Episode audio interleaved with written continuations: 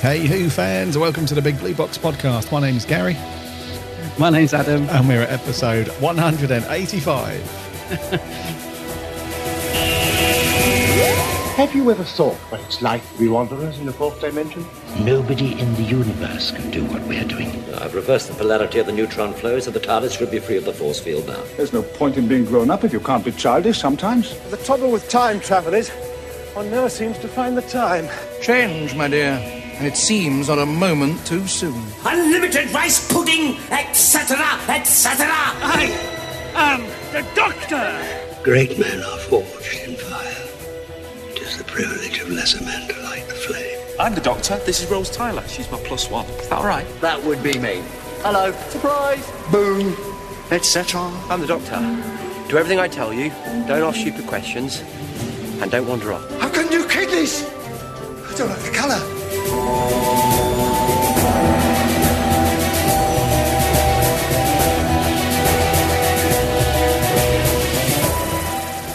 Howdy do, Who fans. Welcome to 185. Hope you've all had a cracking week and that you've managed to do something. Something Doctor Who, Doctor Who related. related. It's not as warm as it was last week. oh, but it's sunny. We had a belter last week in the UK. Yeah, I know it's lovely, wasn't it? Some say that that's our summer done. Yeah, I was winding everyone up in the pub I work at last night. I was like, "That's your summer, lads. Day and a half. That's all you get in this year." And they were like, "Oh, because it was um, it was really rainy and grey and horrible yesterday." So everyone's coming in moaning like, "Oh, that that's it. Then it's gone already." Thing is, everyone was moaning when it was here. They're like, "Oh, isn't it hot? Isn't it hot?" yeah, it seems to be a you probably yeah, long long time listeners will probably know this when we've gone through the summer months before. That people in the UK just seem to We're never happy. we're never happy really.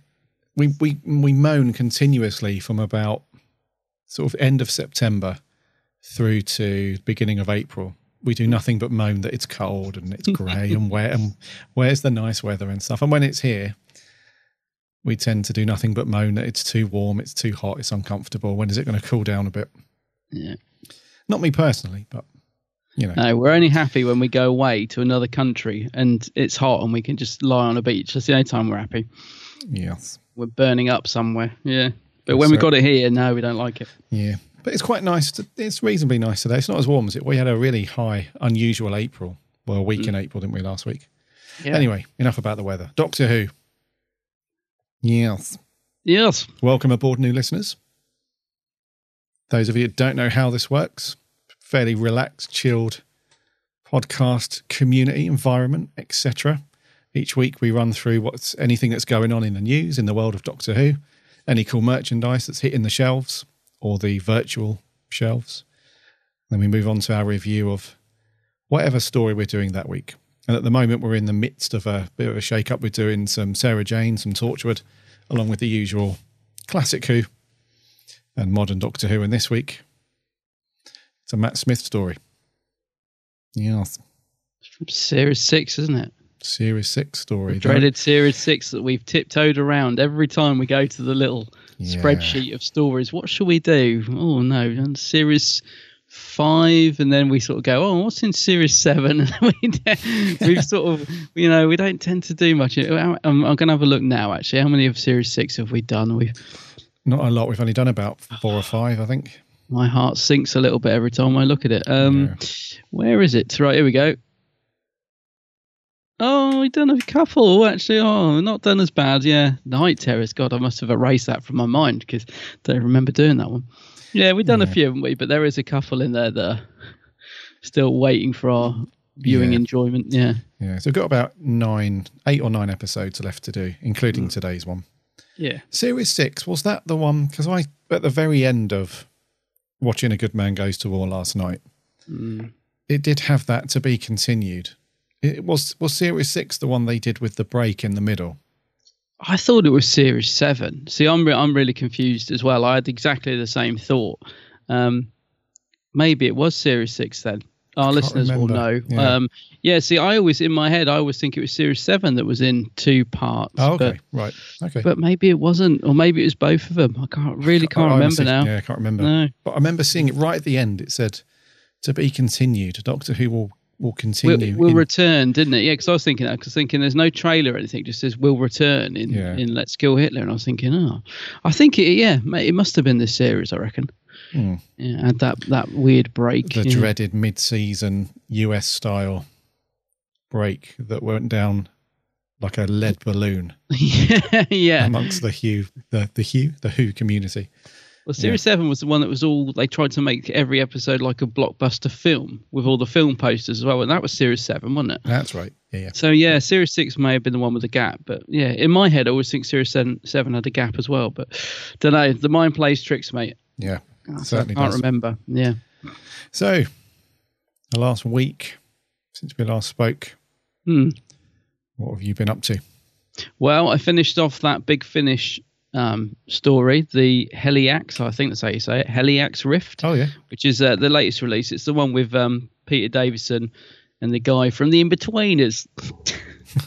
I always say it like that just to get In-Betweeners in it because I've, you know, um, what's his name? Blake Harrison. I think his character was Neil in the In-Betweeners. I think. No, no, it was um, no, Oh. it's not Neil. No? It's um, no, it's the really tall one. Really Yeah, I tall. thought his name was Neil. No. Oh, it could be.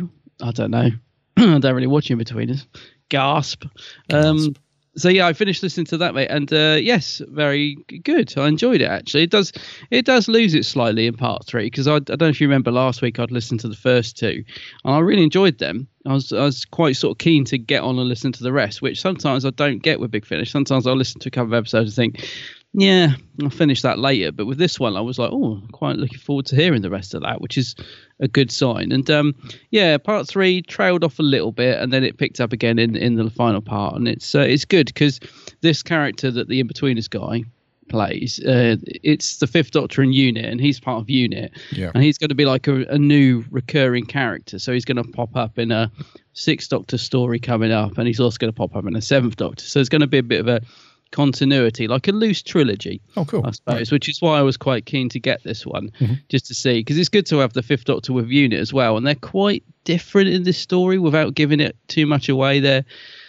yeah, it's not like the Doctor just turns up and they're all- they're all like, "Oh, good, you're here.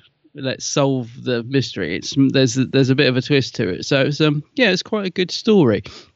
Uh, the other thing you might remember me saying last week was how because I asked Big Finish to send my CDs with extra packaging, which you can request Oh yeah. if they're arriving broken a lot.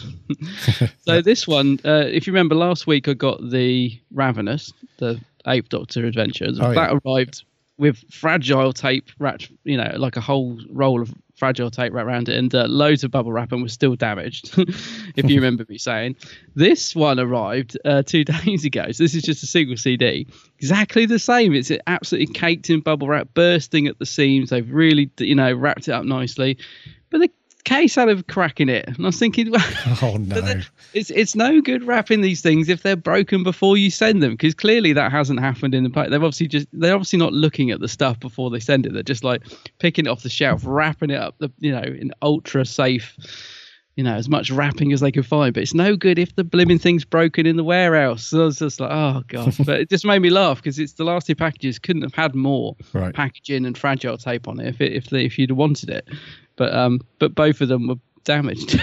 so I'm not too bothered now. I've kind of gone past it. I just I was talking to a friend about this. I love Big Finish and stuff, but it's kind of becoming the norm now that they, you know, there's always going to be something. There's always going to be a little dent in it or a crack in the case, or you know, as long as the discs aren't scratched, which like my Gallifrey Time War set was that arrived recently, then I don't mind. But yeah, I kind of just grown to expect it now.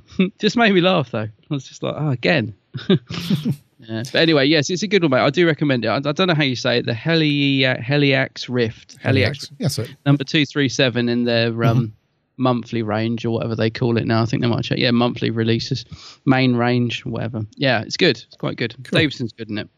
Good. But that's all I've really done this week, mate. Uh, really. Yeah, not like else. What about you? You haven't listened to Big Finish for a while, have you? I well, talking of Big Finish, I have. Ravenous? Been listening to Ravenous? No, not Oh. Ravenous, not yet. No. So we were talking about Big Finish somewhere, the other day. Might have been last week actually on the show or in between Yeah. them, something. And yeah, it did prompt me a little bit to start playing catch up with Big Finish because I haven't listened to anything in a little while. So I picked up the two, three, four onwards. So Oh, I know. so Kingdom of Lies, I think two, three, four. So I listened to that one, which isn't. Yeah. So the the last four have been Davison stories. Um, so I picked that one up uh, along with um, two, three, five, two, three, six, and seven. So two, three, five is Ghost Walk. So that's next on the list. Looking forward to that. Uh, and then we've got what's the next one? Something, uh, Something in the mask, wasn't it? Serpent in the something in the something like that. Yeah, Kingdom of Lies was the one that I didn't finish. Um, That's right, What did yeah. you think of it? Because I, I got I got two episodes in, and I it was too comedic. I don't know, just too light, and I, I just couldn't get into it. But I know um I know someone we know, our reviewer, uh, whose name I always forget. Sorry, Jordan. Yep. Jordan. Hello, Jordan. Um, he really liked it, didn't he? And he was saying, you know, you got to give it another go. So, what did you make of it? Uh, yeah, I, I, to be honest with you, I thought it was okay. I, I didn't Mm. mind the humorous sort of light-heartedness of it. I, thought it I never okay. finished it. I'll have to go back to it. I just never. I only listened to the first two, and I just got bored. Serpent in the Silver Mask is the third one in That's that right. trilogy. Yeah, Yeah. yeah. Yeah. Uh, talking of Jordan, he actually um, he got our review. So our reviews have started to pop up on the Big Finish website, which is cool. Yeah. Um, so yeah, so Kingdom of Lies kicks off Doctor Who's corner of Big Finish brilliantly for 2018. He gave it a nine out of ten. Blimey, I must have been missing something that day. Yeah, to be honest with Uh, you, I quite liked it. I did it have a yeah a, a, a coolness to it. It reminded Yeah. me of the Tenth Doctor one with Catherine Tate, where they're you know in the sort of um, the sort of royal theme to it and Mm-hmm. stuff. I, I think it just didn't click with me, but the, because I didn't enjoy that one, I must admit I've got Ghost Walk and Serpent in the Silver Mask, and I haven't listened to them. But it's mainly because I didn't really click with that first one that I haven't Okay. carried on. But I have got both of them because I I like that team, so I tend to always buy those ones. I don't subscribe um, to the main range anymore because I can't afford it. But I do pick and pick and choose. So if it's if that if I see that team, I do tend to buy buy those ones. So I've got them. I'll give them a listen at some point. But uh, yeah, I skipped straight on to two three seven. The The last one the, in the, the, the standalone uh, Davison one with um yeah with the in betweeners guy. So yeah, Cool. cool. So Yeah, so- that's good. though. It's good that we got a big bit of big finish in there. Yeah, and uh, as we're recording this today, uh, I've noticed that the brand new Torchwood has landed as well. Um, Has it? The new story called Believe, which is the um, the full cast Torchwood. So Barrowman, Eve Myles, you know the whole gang. Gareth Yeah. David Lloyd. Um, yeah, they're all there. So that looks pretty cool. That does actually. I didn't realize. You know, this that's I've kind of kind of overlooked this one because um, I haven't bought any of the Torchwood audios. Again, just because of money, really. I'd I'd like to get them. Right. Um, but they've kind of been. It's been one sort of character reading it up to now, hasn't it? The, right. This is the first time that they've had the whole cast back together. I think. Um, so that does appeal to me quite a lot, actually. Torchwood Believe. Yeah, it's still on the web Hmm. special stuff. So twenty quid for digital and twenty three for CD, which is pretty good. Not bad, is it? Yeah, Yeah. three okay. three discs, not too bad. I shall keep that on the radar. Yeah. Yeah. Uh, so yeah, other than catching up with a bit of Big Finish, oh, I did watch um, uh, an Adventure in Space and Time again. Oh, really? Yeah, um, I, I, I'll tell you what led me on to watching it. It's kind of not a direct thing. I didn't wake up and think, oh, I do want to watch that. I was, you know, when you just spend a little bit of time just watching YouTube videos randomly. Well, I was watching. I was trying to find something for um, some classic Who that we've got coming up because I'm trying to get. So when we go into our review, we play a little trailer clip. But with classic Who, it's kind of difficult sometimes unless you find some of the fan made ones. So I was trying to find a few uh, clips for some upcoming classics that we've got. And you know, when you spend a bit of time on YouTube, you get like the recommendations and you just have a bit of time there. And there was one of them that was a reaction video to an adventure in space and time. And it was by a YouTuber called Torchwood Boy. Oh. Don't know if anyone's ever heard of his channel. It's quite quite a big Who channel, as well as other stuff. Yeah, and it, and there was one point, you know, um, the bit where um, David Bradley his his, char- his character breaks. You know, when he gets told essentially that he's not going to be coming back for another series. Mm. And he's going to be replaced, and he's at home that evening, and he's just leaning on the fireplace, and he breaks Yeah. down, and he has the uh, "I don't want to go." It seems to be a, a famous line for doctors not wanting to leave at the you know it seems to be And yeah, this the this guy doing a YouTube video just started bawling his eyes out.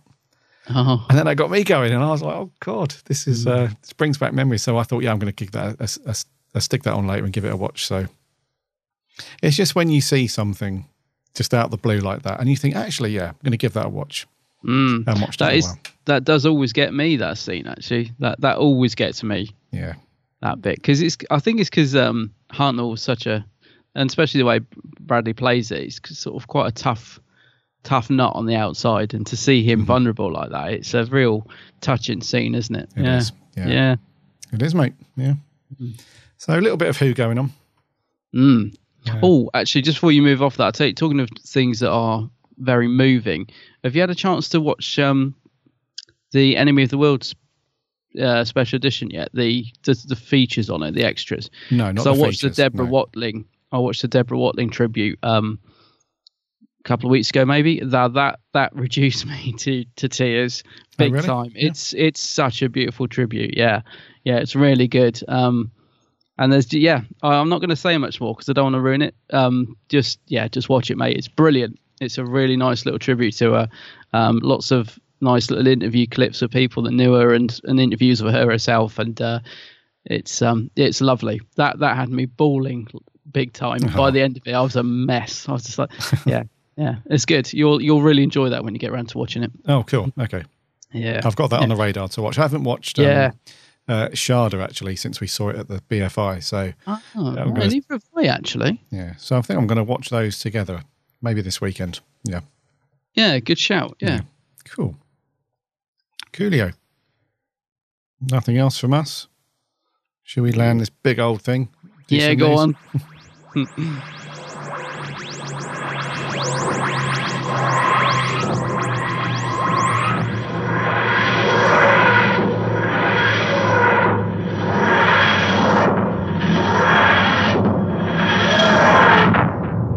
Record Store Day.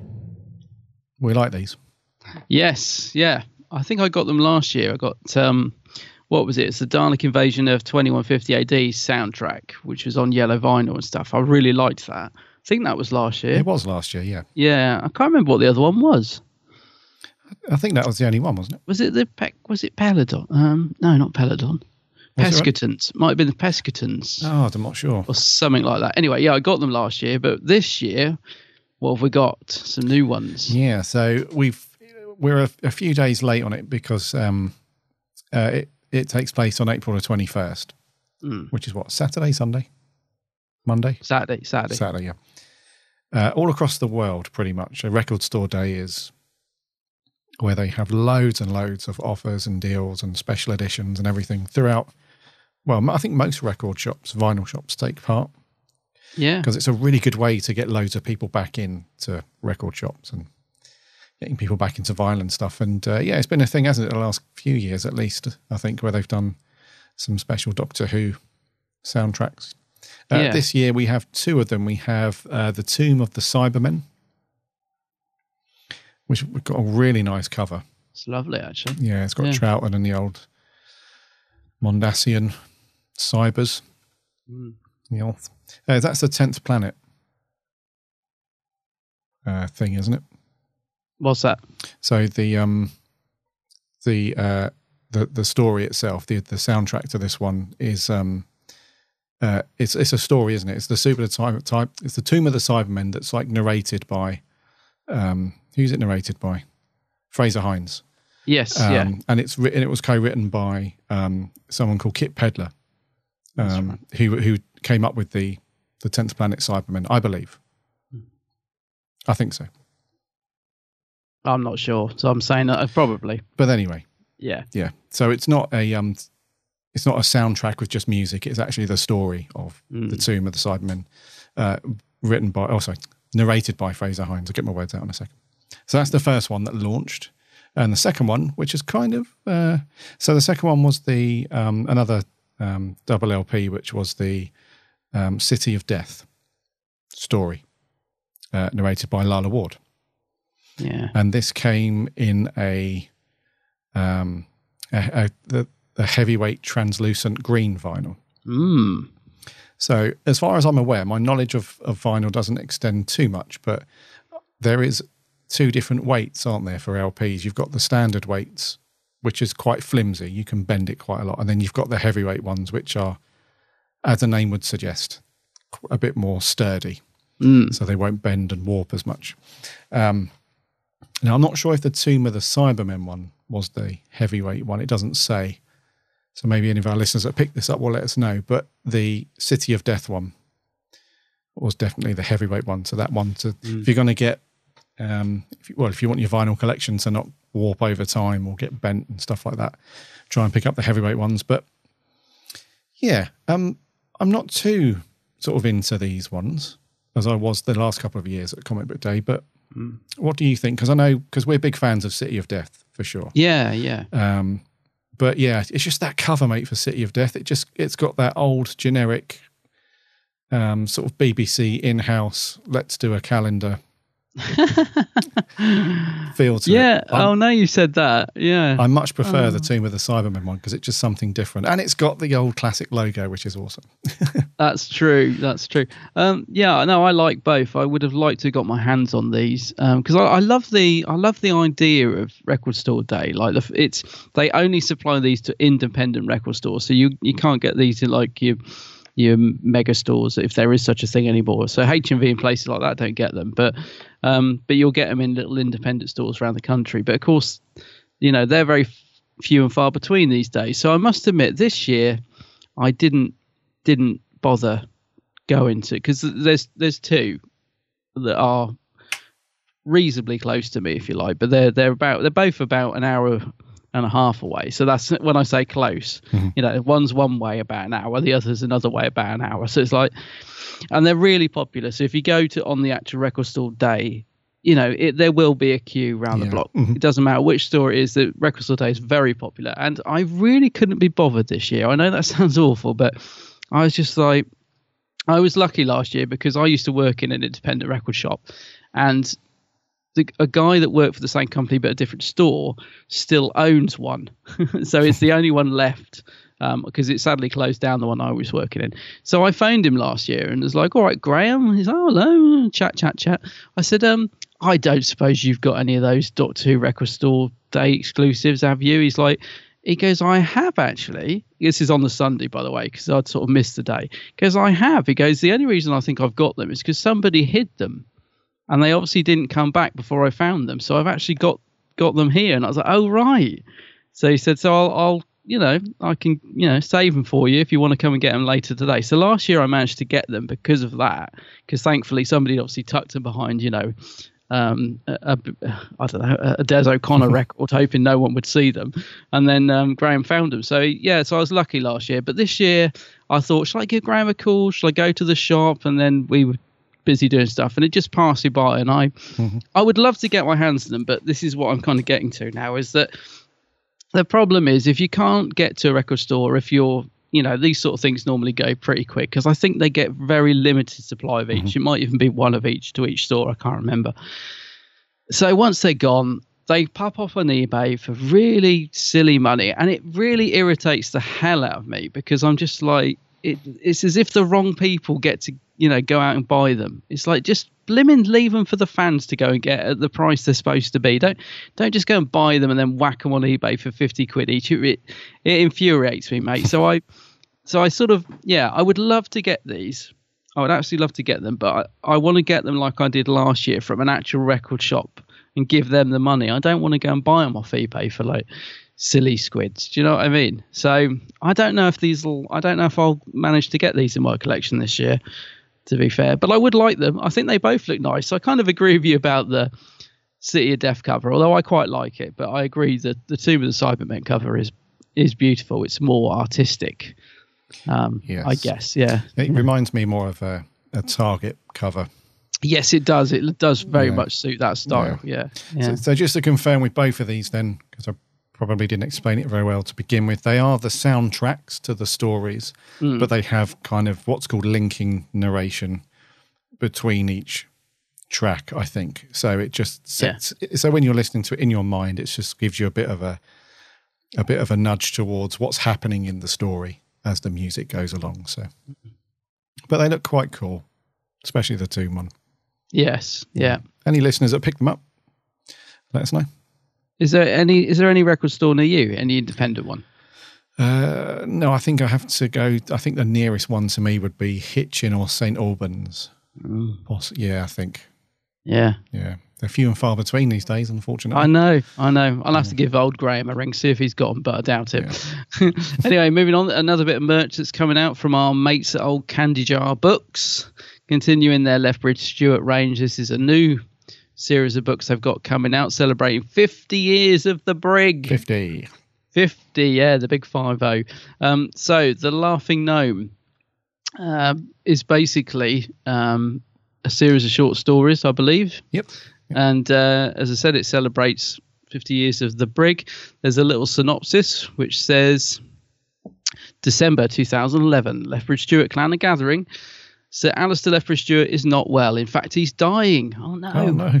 He's determined to face his end with dignity. He has lived a long life, seen a lot of strange things, saved the world more times than he can count, but he's also made a lot of mistakes.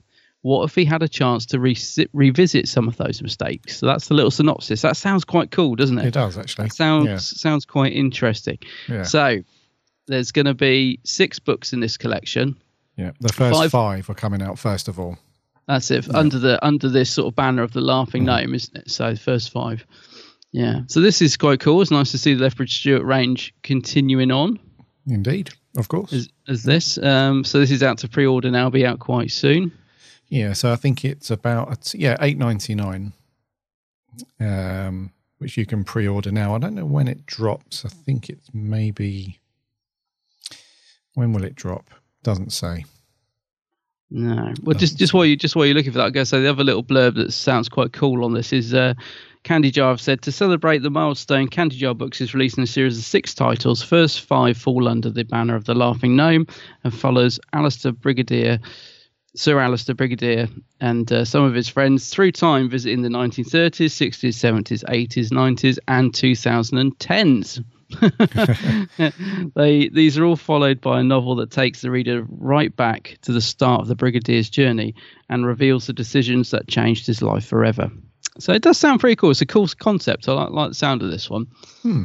Yeah. And it has uh, a yeah. Some of the titles sound quite cool. So, uh, Scary Monsters um, by Simon A. Forward. Uh, the Fear of Web Hmm. by Alison Leeds. So that's obviously a play on the Web of Fear. So I that might, assume. yeah, Yeah. that might be an interesting one to check out. Uh, the Danger Men by Nick Walters. Day of the Metador by Robert Mammone and um, uh, I think that's it actually. Yeah, five stories. Yeah. Yeah. So interesting one this one because I know that Candy Jar were going to look to wrap up the the That's what I thought. Yeah. the series of um of Lethbridge. So I think that might be in the same way that we think about the main range or the monthly range at Big Finish. Maybe they're wrapping up the the main series of books for Lethbridge Stewart, but in terms of like spin-off stories or accompany stories and all that, it doesn't you know doesn't look like it's slowing down at all, which is great. Mm. Yeah, that's cool. Yeah. So I don't know when this is out. It doesn't say, um, but you can pre-order it now if you just head over to the Candy Jar website, or if you go to lethbridge-stewart.co.uk, you can pre-order it there as well. And I think I read somewhere have, somebody will have to confirm, but there is a you can do a subscription at Candy Jar Mm. or at lethbridge-stewart.co.uk where every time one of the new novels is released or a side story, you get that as part of your subscription. And, and I think this is included in that. So if you subscribe, you'll get it as part of that, Cool. which is cool. So I think that's going to do for merch. Yeah, that's it. That's it. We had no news, obviously. Old Chibbers has t- kept that belt nice and tight. I tell you what, mate, I'm really happy about that. Because, Yeah. you know, one part of me is like, oh, crikey, when are we going to see something? But the other part of me is like, do you know what? I like this because in the run up to previous series, we've had the lot. You know, we've had Mm. interviews, we've had world tours, we've had set photos, we've had the whole lot. And then by the time you get to it, you're like, well, I kind of know everything that's going on here already. Yeah, yeah. So this is great that it's all, and he's done a great job of keeping it fairly hush hush, hasn't he?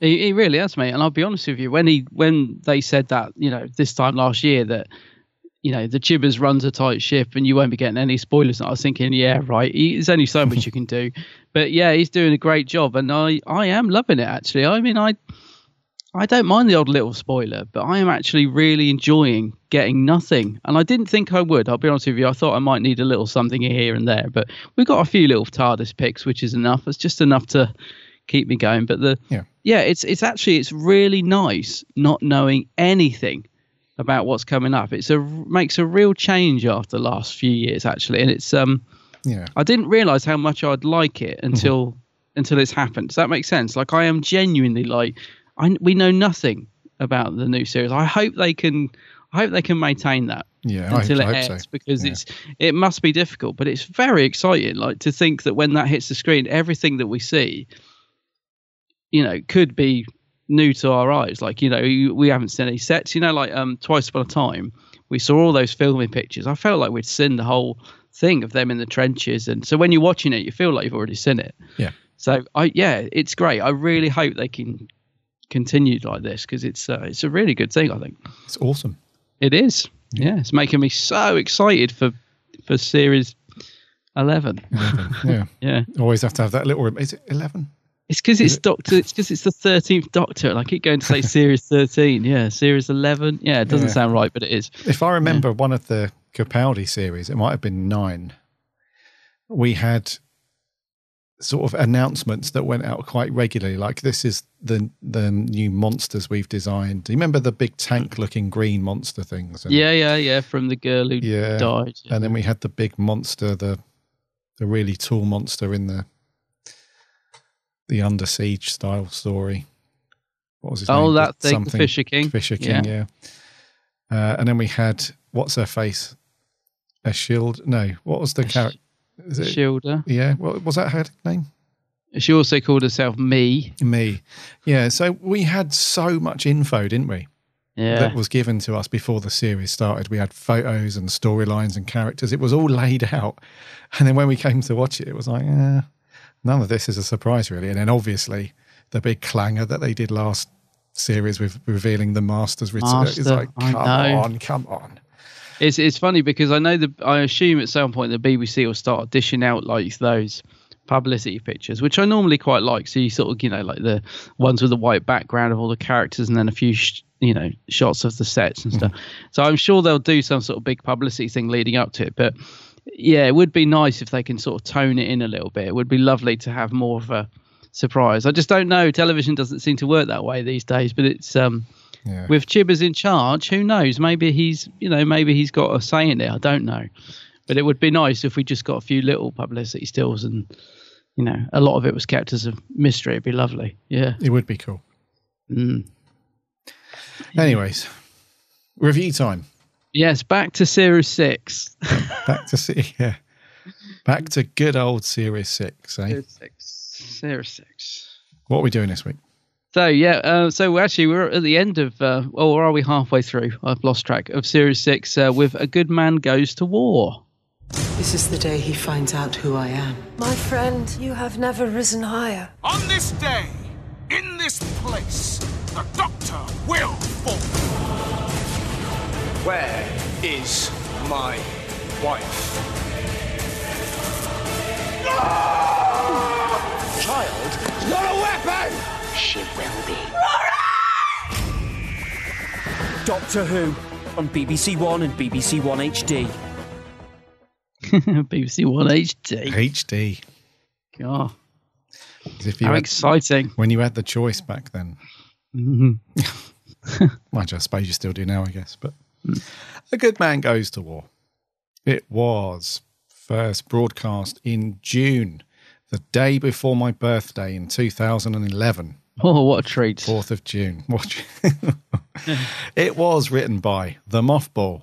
It was Yes. directed by Peter Hoare, and it was obviously overseen by um, uh, The Moff, Piers Wenger, and Beth Willis, who were the executive producing team at the time. And it was Matt Smith as the Doctor with Amy Rory and River Song, as well as they don't they didn't know it at the time, but the Paternoster gang and some other people. Yeah. Yeah. Uh, story uh, thus um, Amy is preggers, or she was preggers previous to this, but now she's dropped she's dropped the sprog. And there's a, a very um, a very nasty lady who is after said sprog um, because it turns out that said sprog is a Time Lord or shares Time Lord DNA. So they would like to use that as a weapon against the Doctor. And uh, it's down to the Doctor, Rory, and a bunch of other people to come to the rescue, get Amy and the baby out of there. But then little do they know that they've been tricked. So in a in a bit of a twist at the end, mm-hmm. they find out that the baby is just one of their flesh things, flesh clone things. And uh, yeah, they don't actually have possession of the baby at all. But then we get a really much bigger twist, which the Moff loves still to this day and thinks it's the best thing since sliced bread. That river song is uh, the baby. Yeah. After all that wait. Yeah, after all of that thing, you know, the mothball's sitting did, there with grinning from ear to ear. When did that start? So, Silence in the Library, which what series was that? It's Donna, isn't it? So it must be series four. So four, yeah. five, six, two, two whole, two and a half years later, maybe I don't know. Yeah.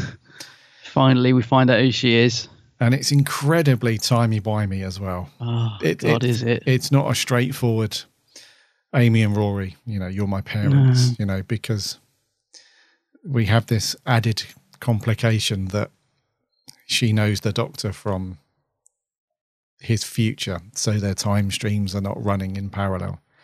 It's like she knows him at the end, if you like, and working backwards. Yeah, like I said, the mothball thinks, you know, this is like the best thing since since uh, Mondasian Cybermen. so we will discuss a bit further. It's, if you haven't any listeners that haven't seen this one, we're making it sound a little bit complex and it's not too bad, but it does it does sort of you know go a bit timey wimey. But overall, mm. what do you reckon to this one, mate?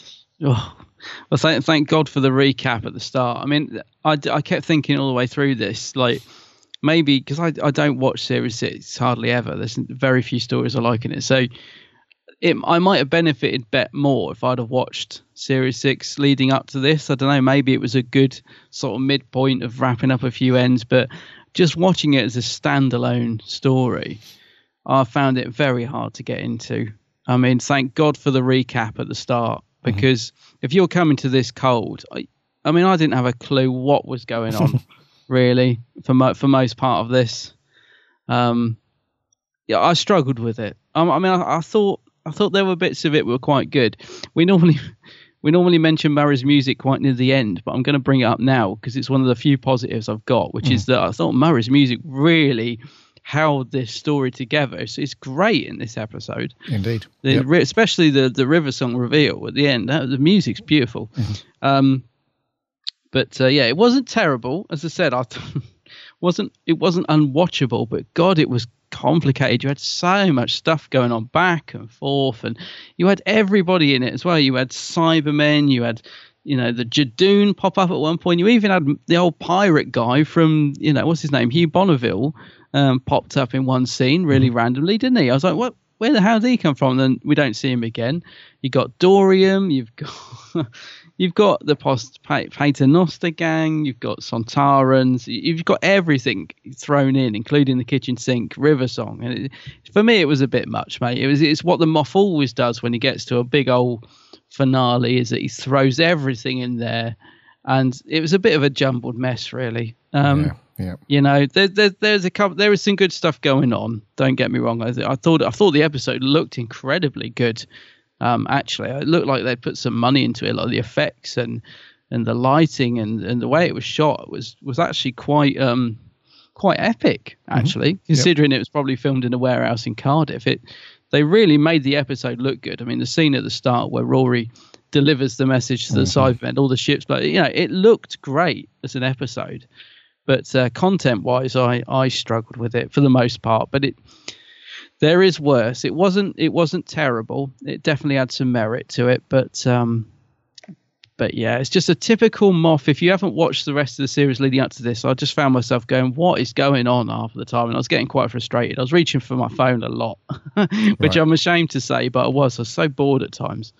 Yeah. So yeah, I'm I'm being a bit bit unsure about this one, to be honest with you. Okay. Yeah. Okay. Yeah. Yeah. What about you, mate? Did you love it? I didn't love it, Oh, okay. but I did like it. you did like it. All Yeah. right. Surprisingly, as well, because Yeah. many of our listeners will know that we shy away from Series 6 quite often. Yeah. Uh, but I will tell you, mate, I've not seen this one in donkey's years. Well, nor have I, no. No, I, I'm, yeah, I've not seen it in ages. But, and I, to be honest with you, I'd forgotten a lot of stuff that happens in the story. Mm. Um, but when I got to the end of it, I thought, well, that was actually really good. Really? Yeah. Okay. No, I didn't feel like that, but I thought it was really good. Don't get me wrong, there are some bits in here that I that I felt like, come on, come on, Steven, yeah. what the hell are you doing? Just keep it simple. There aren't because I quite like the reveal for River Song at the end. It's one of the few sort of things around the whole River Song thing that I didn't mind because she's not in it a lot. so I quite like that. No. um, the reveal, and it was quite touching, and it was all good. Um, but there were times when I thought, in this story, is it a twist too far? Because we had the reveal at the end of what was the the the one before? So the almost people, the story before. Yeah. At the end of that, we found out that uh, Amy was a flesh duplicate, and she was is- actually being held at Demon's Run, the base where this story all takes place. Yeah. So we had a so we had a twist at the end of that story going into this one, and then we had a twist halfway through this story with the um the you know the the is it Madame uh, Kovarian? Yeah. the, the the the baddie in this? She it makes it loud sound and look like that she's been defeated and she's doing the off. But then she just comes back. And then we have the other twist that the um the sorry the, the, the overall story felt like a bit of a twist because everybody's saying that we they should all be scared of the doctor and you know this whole thing a good man goes to war which is part of the poem that river song has. You know it makes it sound like he's this although he doesn't want to admit it it makes it sound like he's this big fierce famous warrior person soldier and that doesn't you know turns out to be not the case at all. Mm. because it seems like you know it's the, actually the day where he loses quite a lot of things. And then we have the twist with river song the reveal. And then we have the twist with amy's baby being a flesh duplicate itself. Yeah. so you know it does have a few of those going on. And I, uh, at one point i felt steven come on. You know it didn't it didn't need this many you didn't need to have your brain taxed that many times I in mean, one the- story you know this is the thing, mate. The whole time I'm watching it, the, the, the thing that stops my enjoyment really of watching a lot of Steven's stories is that I find myself having to ask so many questions all the way through it that I lose track of what's going on. So the first thing I couldn't get my head around is so Amy, like you said, was revealed to be this um, flesh thing at the end of the previous episode, the almost people, right? Mm-hmm. So she's at some point been switched. So when did that happen? Like when did she get switched and taken to Demon's Run? Do Don't we know. know? don't know So so at some point she's been switched. I don't know. Maybe maybe we do know. I- As I said, I haven't watched Series Six for ages, but so I'm sort of already thinking. So how did that happen? So her subconscious is in has been traveling around with them in this flesh thing for how long? And it just it, already I'm confused. Like so that thing in the TARDIS hasn't been Amy, but it has been her subconscious. But she's actually at Demon's Run giving birth to a baby and, and the baby's actually not even real it turns out. That's been taken. When was the baby taken? It's it's just oh i don't know. All these questions and it just ruins my enjoyment of just sitting there and because i like as i said i like the style of the episode. I like these sort of hooded creatures that have had their heads chopped off and you know all that sort of mystery. And you know the stuff with raw is really good you know as well as the century he's he's great in this actually Yeah. Arthur Darvill. he really does bring this episode up for me because he's mm. superb in it. But he's bounding about all over, back and forth, talking to River Song one minute, then he's with Amy, then he's somewhere, and I'm thinking, well, how's he? He's getting around, and and they hold off on the reveal of the Doctor for like ages. Don't they? He's sort of he's a shadow mm-hmm. on a wall for about ten minutes talking to Dorium, and and then he finally takes the hood off, and you're like, well, I saw that coming a mile off. Um, you know, he's, he's managed to get into it. Just wasn't. Yeah, I was just getting frustrated all the way through. Really, just thinking, oh, for goodness sake, Yeah, you know yeah. what's going on. But like I said, I, I do like the style of it, and there was. Um, I don't don't hate it by any means. I probably sound like I do, but I, I thought it was. I thought it was okay, but it's just all these questions that were firing through my mind whilst watching it were just doing my head in. Really. I read you. Yeah. Yeah, I mean it's not an uncommon view on this one. It's it does uh, it does take you down a bit of a twisty path, you do have to keep up.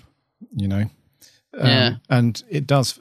Yeah, it's one of those Moffat stories where it asks more questions than it answers anything, because we also have these little flashbacks as well when the Doctor uh, is thinking about um, what's what's happening with the baby. I think he has a flashback to the impossible astronaut or something like Yeah, he does. Yeah. you know, and I thought, what's that? You know, I'm, I'm Baby lost in the spacesuit. Yeah. Yeah, so maybe that was linked. I think that's meant to link into River Song as well. Yeah, but I- again, I wasn't hundred percent sure because I just felt a little bit, you know, lost in the time. You, that's what I mean by, you know, we didn't need as many things going on mm. to make it an enjoyable story. It's just the Moff. Just sometimes he likes to concoct, concoct, concoct, concoct these big elaborate story arcs and twists and stuff. Yeah. And we say it so many times as well. Whenever we're talking about certain Moffat stories, we're like, the the the the characters and what's happening is all great and stuff, but the overarching sort of story stuff, it sort of collapses under its own weight sometimes. Well, yeah, because what is know? the story in this? Like, what is Madame Corrigan trying to do? I know she's trying to steal the baby to make a weapon, which doesn't even make sense to me. In what way is she going to make that baby a weapon? So she that's is that the whole story that she's trying to get the baby? This whole forty five minutes is all about her. She's already got the baby. So what you know? I again, where is the storyline in this? This is what I struggle with with Steven Moffat's scripts. You know, there's a, what is the story of this? Like, what is going on in it? Is it just her trying to steal Amy's baby, which she's already got anyway, and and the doctor sort of running around trying to find it? I, d- I, I couldn't even tell you what this was about, to be honest with you. You know, Well, it's um, yeah. I think that that's the, I think that's the main thing. So, um, Madam Madame Kovarian wants to take the baby because she knows that it's got Time Lord DNA, right? and so it can be sort of brought up and in a way that you know it can it, it can fight the Doctor essentially, defeat the Doctor. All right. So what's her, what's her beef with the doctor? No, we don't know at this point. We don't know. Okay. So that's the thing, and then the doctor um, uh, sort of goes around and calls a load of favors in from everybody, Yeah. doesn't he? So Dorium and Paternoster is a nurse on a planet at one Yeah, point as well. Very random. and Yeah. uh, Captain, um, the the captain from the pirate mermaidy siren story. Yeah, he's only in that one bit, isn't he? Yeah, Where, what happens to shame. him? He just pops up with a gun and then he's gone. We Yeah. Never see him again. There's also this other girl that seems to know the doctor, Oh yes, yeah. and she dies at the end. And he there's quite a touching scene where he clearly doesn't remember who she is, but pretends that he does out of politeness. You know, I like that scene because he's like, "Of course I remember you," and he hasn't got a clue. He has to when she dies. He's like, "Who was that?" So who, who's she? I assume she's popped up at some point because she was quite good actually, whoever she was. yeah, I think I like her. um, I think her name, her character name was Lorna. I think. Right. Okay. Yeah, so she had one of those. You know, she I think she had a very similar thought process to Amy did. That Amy did, where she saw the doctor and interacted a long time ago, but has never Right. left her her subconscious, if you like. So she's kind of on this thing, you know, to Mm. see him once again because I think it just alludes to that very generic thing about if you're in the presence of the doctor, you just feel like, oh my god, this person's Mm-hmm. amazing, and Yeah. so I think, yeah, she was sort of not obsessed, but she had this sort of never ending thought. She was in awe of him. Yeah. Yeah. Yeah. so I think that was her her thing. Yeah, She well, I was quite, quite liked her. Yeah, that's quite sad when she she dies. Yeah. Yeah. Um, What What did you actually think of the River Song reveal though? Because I think at the time that was the big thing with this episode. I think we was, all yeah. knew that this was going to be the one where we finally found out who she was, and um, I think the way my personal thoughts on it are the way the scene is played is I, I like it. I like the actual way it's done because I like the fact the Doctor gets his cot out and he's being really coy and then he says, "Oh, it's you think it's." She says, "Have you had kids or something?" And he doesn't answer. So that's all very nice. I like all that stuff because it turns out that it was his cot, which is lovely. I really like the fact the Doctor's got his own cot. Uh, you know, still in the TARDIS, like you know. So that's all great, and I like the fact that Amy can't read the Gallifreyan writing on the side, and then she turns over that cloth or leaf, whatever it's meant to be. So that's all good. I really like all that, but I'm not sure how I feel about River being their baby. It for me, it wasn't. Maybe it's because it wasn't the reveal I was expecting. I can't remember who I thought she was at the time. I think I had loads of theories back in the day. Back in when when did this go out? 2011. I'm 11, sure I had loads of theories who River was, but um, but being their baby wasn't one of them, and I, I don't know. It's it feels a bit unsatisfying to me. I don't feel like it. It feels a bit of a letdown. It's it's a quite a good twist, isn't it? I mean, it's quite a good twist, but it's not what I was expecting. It's not kind of what I wanted. But as I said, I can't remember who I wanted it to be at the time. Romana probably. I don't know, but. But what do you feel about her being the twist of her actually being their their baby? It's, it's quite a good twist, but it's not. I don't know because the whole thing is how does she know the doctor, isn't it? Mhm. So you're hoping that that's sort of going to play into the t- the final twist of of stuff, but it does, just not in the way you're expecting, I suppose. So I don't know. It just doesn't quite. It's just I don't find it satisfying. It's a good twist, but it's not not what I want wanted. Yeah. But what do you think? Do you like the fact she's their baby? yeah, I mean, I do think it's quite cool. Yeah. Yeah, I do. I do. Mm. There could have been worse. Oh yeah. You know, so it, it- the Moff didn't do too badly with it. I don't have a problem with it at all. Actually, the Mm-hmm. the whole twist of So I wonder, like when he when he was writing her back in Silence the Library and stuff, who did he imagine in her mind she was? Because he wrote that story with that. He he puts that storyline in there immediately, doesn't he? That she knows the Doctor, Yeah. but the Yeah. Doctor doesn't know her, which is a great. I absolutely love that in that story. Such a good idea. This thing that she knows who he is, and he doesn't have a clue who she is. But the Ponds weren't part of the Doctor universe back then. So when did he decide? You know, did he have any idea back then who she was going to be, or did he just sort of make it up halfway through Matt Smith's era? I don't know. I just I'd love to. I want to tap the Moff's mind, and he's never going to write a writer's tale. He's told us, so we're never going to know. But I just wonder at what point he decided that that was the answer to the question. yeah. I uh, I, I think uh, well, I, I'm pretty sure that he knew what her character was about back then. Yeah. Yeah, I'm pretty sure because uh, I think Russell uh, T Davies is the same. Where you know I don't think he plops characters in lightly without going through like a big. Well, not important characters like that anyway. I don't think because if somebody turns up and she's like, I know who the Doctor is and and all that stuff, you know, it's quite an important thing to drop in. So I would I would have imagined that he would have gone through all of that stuff in his mm. head, and he probably thought, you know, in this is a bit of a a drip feed at the minute. We're going to plant the seed. You know, this is a new character. You know, you know, but we're not going to give you anything on it just yet. You're going to have to wait and see about that. So I think you know that was a good planting of the seed back in Silence of the Library, and but no, I'm I'm pretty confident that he knew that who she was back then and stuff. It was just a a, a waiting game, I would say. Mm-hmm. But if if he hadn't been made showrunner, imagine his frustration because he's like, "No, I've got these characters that I need to bring in." The, the new companions like, "No, we're not doing. You're not doing that, Steven. They, you know, you're only writing one episode this series." And how would he have done it if he hadn't become showrunner? Like, you know, it wouldn't have had any big impact because we wouldn't really know the Ponds. And I just don't know. Re- remind me if we ever see him in interview again. remind me to ask him. Yeah, I mean, give me a nudge and say, "Oh, to ask him about the yeah." yeah, I mean it. I mean, Do you know what I mean? wrong, Like if yeah. he was, because he was sort of thinking at this point he's not showrunner, is he? So he's got no control over characters that are going to be in the next sort of series. It was only, was it two or three years later he took over? Two years. yeah, Um. So yeah, you know, he's got no control over that. So to to reveal River Song as the Pond's baby means nothing back in 2011. No, it doesn't. And we have to remember all. I mean, I could be wrong, um, um, because we also have to remember that River she dies, doesn't she, in the library? Yeah, exactly. She, yeah, she dies. So, in, on one hand, you could say, you know, this was a, a, a character that was put in there with a bit of mystery, you know, and you know it, she's going to be killed off anyway, so we don't have any repercussions, and that's that. But I just feel like the the kind of writer that he is, and the sort of story, I just feel like he he had that locked away to come back to. I just Yeah. feel like that was, you know, in his head. Maybe I'm wrong. I don't know, but No, no, I'd I'd like to think he had some idea, but I just yeah. don't know. Yeah, yeah. I'll I'll have to. I hope we get another Q and A with him. I'd love to ask him. Although he'd probably fire back some flippant, jokey response in the normal way that he does, and uh, I don't know.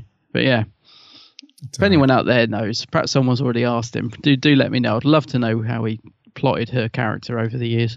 Yeah, because she is she is in series five and six quite a bit, isn't she? And it's only up to this story where th- things really take a turn because it's right at the beginning when Rory says to her, "I need you to come with me. The doctor needs help," where she Mm. refuses, and you think, "Hold on a minute, why would she do that?" But then when she says, "Because today's, or you know, it's the night where he finds out who I am," so in a way, that's a really good sort of sets your expectations for the story because that happens right at the beginning with Rory and River, doesn't it? Yeah, and it's weird, You know. isn't it? Because obviously, like you know, the the library story is her last story. Yeah. So obviously, he's trying to make her look younger and all that timey wimey stuff. Like, oh no, you're supposed to look older here because you know theoretically she should have looked quite older in Silence and Library, shouldn't she? Yeah. But um, obviously she doesn't.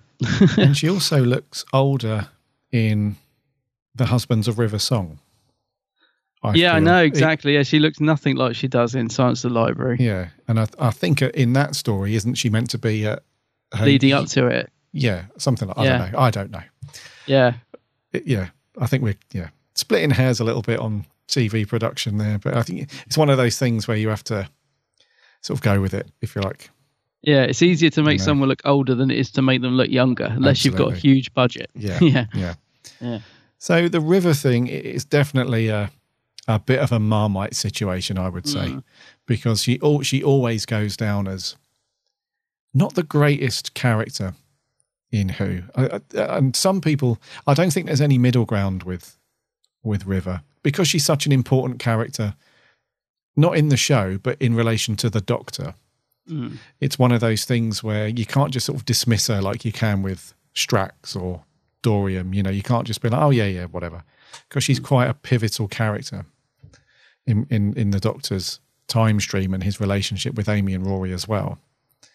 You know, you can't just really dismiss her that easily. But some people are like, I can't stand River Song. You know, just don't like her character at all. What's the Moff thinking? And other people love River Song.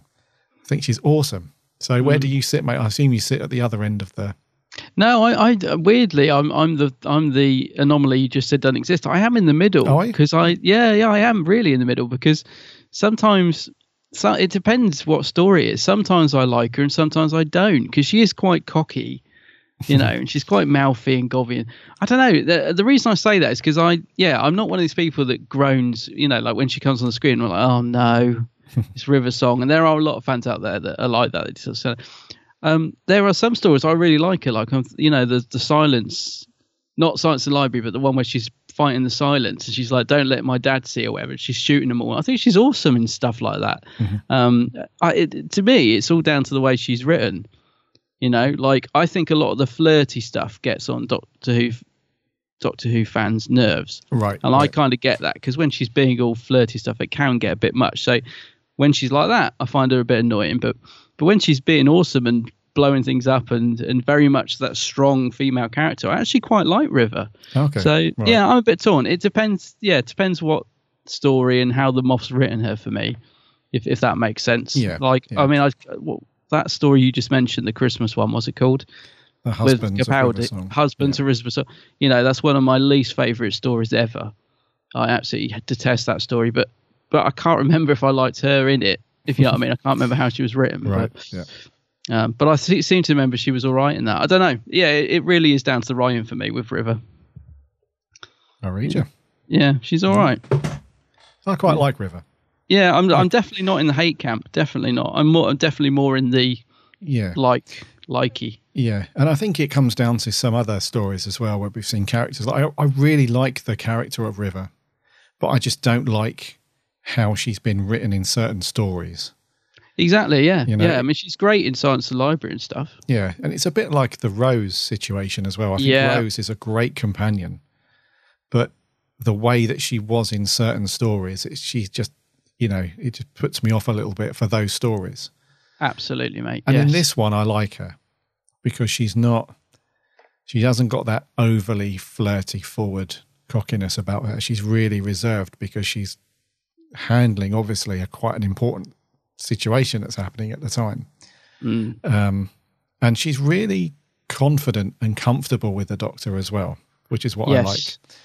And um, I actually like Matt Smith's reaction as well. You know, when because he's finding out at the same time as Amy and Rory. Oh, that's lovely. I do love that scene. It's great, I love the way it? the two play play off each other in that. It's, it's Yeah. great. Yeah, because he's really like, oh, but we, Yeah, we, and then he's like looking at the ponds, going, oh no, what have I done? And Yeah, yeah. it's- that's that's quite funny. Yeah. yeah. So that's quite cool. And also when she has to spell it out to him as well, because he's trying Yeah. to figure out what I she am telling you, she says. I like that. Yeah. Because he, cause he's such a smart, intelligent person. You know, he's like the guy in the room that's the cleverest and has got the plan. It's one of those moments where he hasn't got a clue what's going on, even Yeah. though the answers are right there in front of him, and she has to, she has to spell that out to him. So that's really Mm. nice. And then when he finds out, yeah, his reaction's cool. So overall, I quite like the reveal. I do Mm. feel like some of the other twists weren't needed in the story because this is quite a big one. But I do like it. That that bit where the baby is revealed that they've got the baby at the end, and it just turns into that white slime. That's horrible, isn't it? That's really quite heartbreaking. Oh, I think. hard, like Amy thinks yeah. she's that is a real that that every time I watch that scene, I like really sends a shiver down my spine, and not in a good way. I think that's really it's a really cru- cruel twist, isn't it? You know, the fact that she is, thinks she's got her baby safe, and it just turns to to mush in front of her eyes. That's oh, it's a horrible scene. Yeah. Yeah. The flesh duplicate. But it's meant to be a horrible scene. I mean, yeah, I mean in a in the way it's intended. It's a really, you know, it's a it's a kind of jaw dropping like oh my god moment that Oh yeah, it's meant. To, yeah, because Yeah. I, I think uh, I think this story, the the thing that anchors it down is the the poem that River Song knows, because everyone else thinks that. I think the doc the Doctor's allies and his enemies in this included all think that the Doctor's there. He's really angry, and you don't make the Doctor angry. Um, so I, I think the build up is meant to be, you know, you just don't do that to the Doctor. You know, he'll, Yeah, he'll yeah. take you down. But then, really, what's happening is everything's crumbling around the Doctor. Mm. So I think the, you know, because Strax supposedly dies and all the Silurians do the off. oh they're in it as well, aren't they? I forgot Yeah. about them. Yeah, they're in there. Oh Yeah. Um, and Lorna, she dies. Amy's baby's gone. You know, so it all sort of crumbles around, you know, the, the doctor and Mm. and it all sort of stems from that poem because the last the last bit of the poem is the battle's won but the child is lost when a good man goes to war. So I think what it means is the army's gone, but the actual important bit of the mission, you know, is is a is a fail. You know, Mm. hashtag fail. So yeah, yeah, I mean, the more I talk about it, the more I, I really like it some more. I mean, I think the Moff did a great job in this one of of setting up a great story.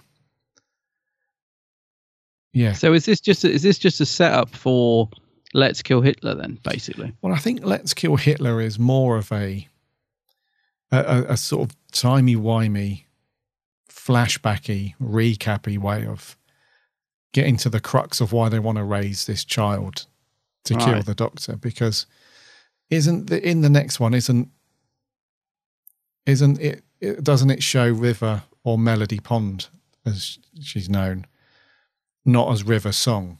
It's like her regeneration Yeah. before that. So I think when she regenerates into River, she then immediately tries to kill the Doctor, doesn't she? Yeah.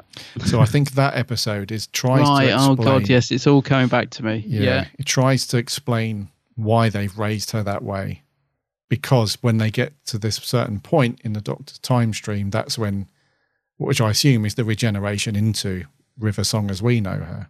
That's when something clicks, and she's like, "Right, my mission, if you like, I've been, I've been brought up for this moment where I now need to kill the Doctor." I'm sure there's a lot easier ways to kill the dog. It's a bit like it's that it's that James Bond thing, isn't it? Of having instead of just shooting him, oh, of having this big elaborate, you know, laser beam tying into a chair and telling him for the next ten minutes how I'm going to kill you. It's it's that thing, isn't it? Of like the big setup. Where, whereas I'm sure there's a lot easier ways to go about it. There probably know? is, yeah. But it would be a very, you know, I know it's we've got to have a story. I get it, Yeah. but you know what I'm saying. It's a it's a very elaborate Yeah, yeah. Way to kill to kill oh, it is, yeah. Uh, But Yeah. that's that's that's the Moff for you. yeah. You know, we know that by now. Mm. So yeah, the whole river thing, it's a river thing. It's you know, River. it is what it is. Mm. You know, a lot of people love river, like we said. I really like river. Yeah, it's got a big a lot fan base. Yeah, a lot of people don't. It's just depend. I'm not. I've not listened to any of her big finish stuff either, so I can't really because I assume that that will flesh out a lot more of her character and motives and I've only listened to the one with McGann, the first one, which actually she was quite good. She suits um Big Finish from what I've listened to. yeah. Um, yeah. Does it, does Strax die in this? I'm not sure because That's weird. That's just come back to me because I remember that because you were just saying about everyone dying, what made me think of it. There's a scene where he's really pleased that he's died in battle, and I'm like, yeah, but how does he come back? I'm not sure. I honestly can't. Do you know what? It's because we don't watch this series much. I know. It's really foggy in my mind, but So when does he pop up again? because Yeah. he seem he seems to die at the end because Rory's Yeah. talking to him, isn't he? And He's he'd like, say- I died. Yeah. Yeah. it's quite a, it's quite a funny but touching scene. I actually quite like that bit. Yeah, because he seems to take his last breath and that's it. And you think, oh my God, Strax is, is dead. But then he comes back with Vastra and um, Jenny as the Paternoster gang Yeah. in a, in a future story. So is, and that can't have happened before this story because they would be that gang now, if that makes sense. So he's definitely, I, I don't know. I can't remember. I'm sure there's a, a, a snippet or something in there somewhere. in one of these you make my head hurt. yeah. Oh, There, Yeah. there must be something in either the next I've- episode or somewhere in series six where we show Uh-huh. him not die. I don't know. But well, I'm trying to think when he next pops up. Um, I, you know, I don't know. uh, Deep breath, probably, which is anyway. Yeah, the maybe snow, that's no, he's in the before- snowman, isn't he? Because he's Oh yes, he's he's the the driver for the Doctor's horse and carriage That's for a while, isn't he? yes. But I'm trying yes. to remember if he pops up before then to explain why he didn't die. Snow. Um, Yeah, I can't remember. no, nor can I. no idea. Anyway, he supposedly dies at the end, along with Yeah. um, along with Lorna, which is That's very right. sad. Lovely Lorna. Yes. Yeah.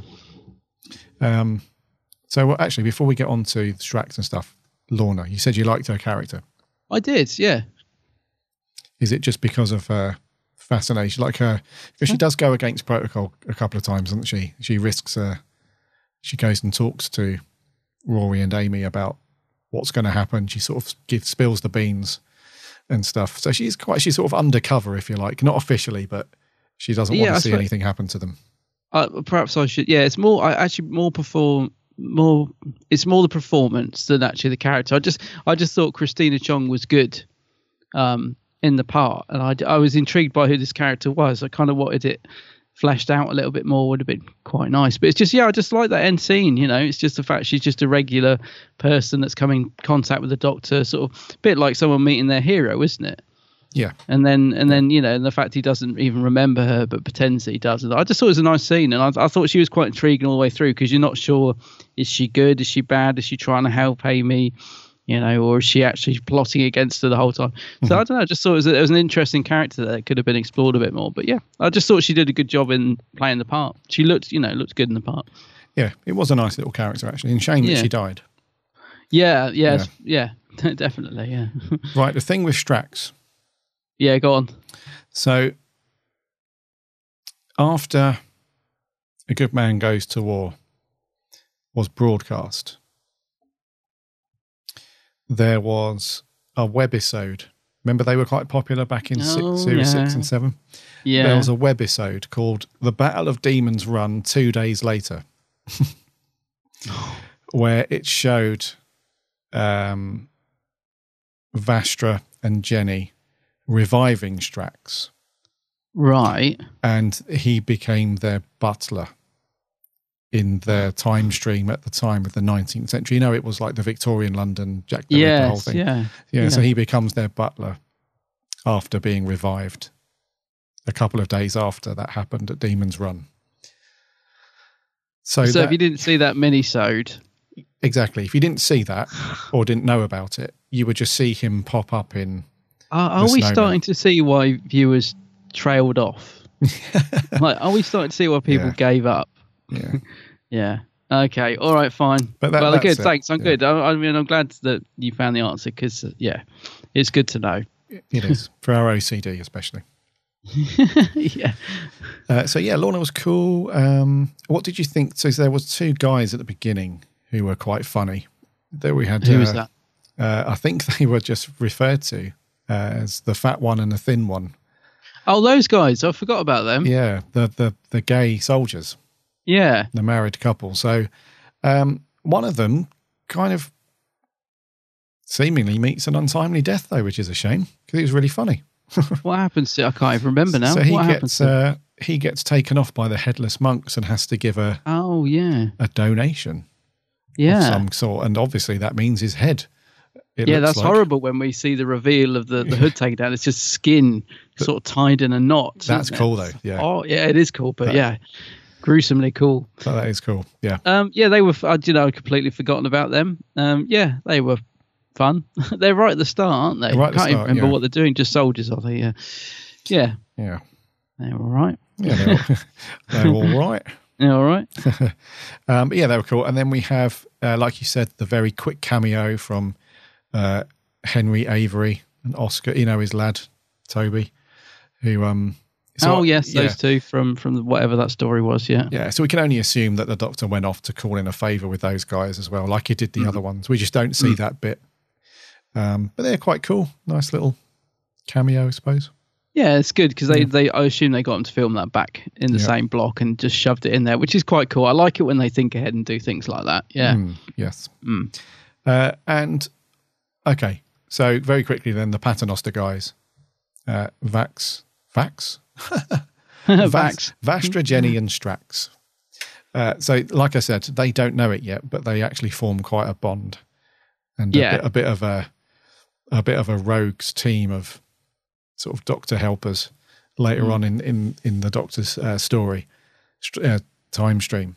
So, what do you think to these guys? Because they don't really Mhm. act as a team yet. Not yet. No, it's the spin off we never got, isn't it? Yeah, so Vastra and Jenny, they do obviously. We learn about those two being Yeah. a couple, obviously, and living Yeah. and fighting alongside each other. And Strax just, if you didn't see the webisode, you you know you get to realise that he joins the gang. But what do you reckon to those three in this story? Yeah, they're all right on there. I was going to say, I think, um, I, I think we know that they, their characters get fleshed out quite a lot more, you know, in, in future episodes. But I think they're, they're they work quite well in this story. Actually, they do have a definite presence on screen, and I, I really like um, Strax in this. As I said, the bit where he dies, it's comedic, but it's not over the top. It's Yeah. actually quite, it's done really well. Um, and he's he's good at it. Um, but yeah, I think all three of them are good. I think um, if anything, if I had in mind a niggle, I suppose you could say that Jenny, you know, how do you say it? Catherine Stewart. Yep. Is that it? Her acting's a little bit. She's like, oh man, when they're doing all the voices, those is not it's not the best, but it's it's it's not bad either. So yeah, they're okay. I like quite like them. I like I do like these three together. I like what we've got coming up from from these guys. I think they work quite hmm. well.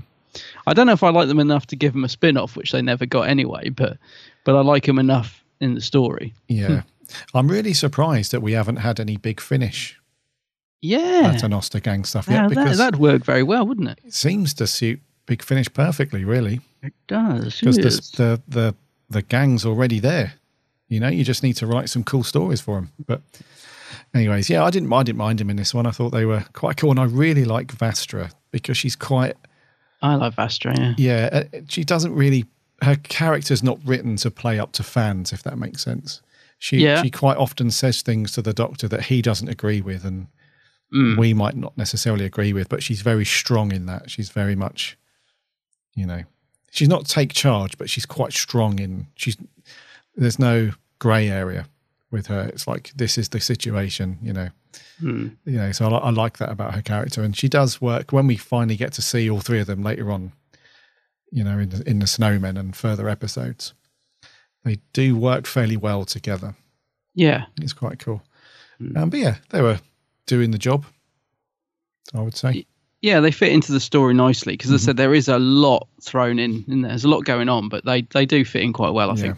Mm. And we mentioned we've mentioned the monks a few times, but so they they're used in the story, aren't they, as a way of um because it because I didn't really understand what was happening at first when Mm. when I saw so when I saw the soldiers walking around and interacting alongside the monks, and you just hear these little radio or um, uh, little announcements over the tannoys, don't you? Of like, please do not, you know, interact with the monks and so on.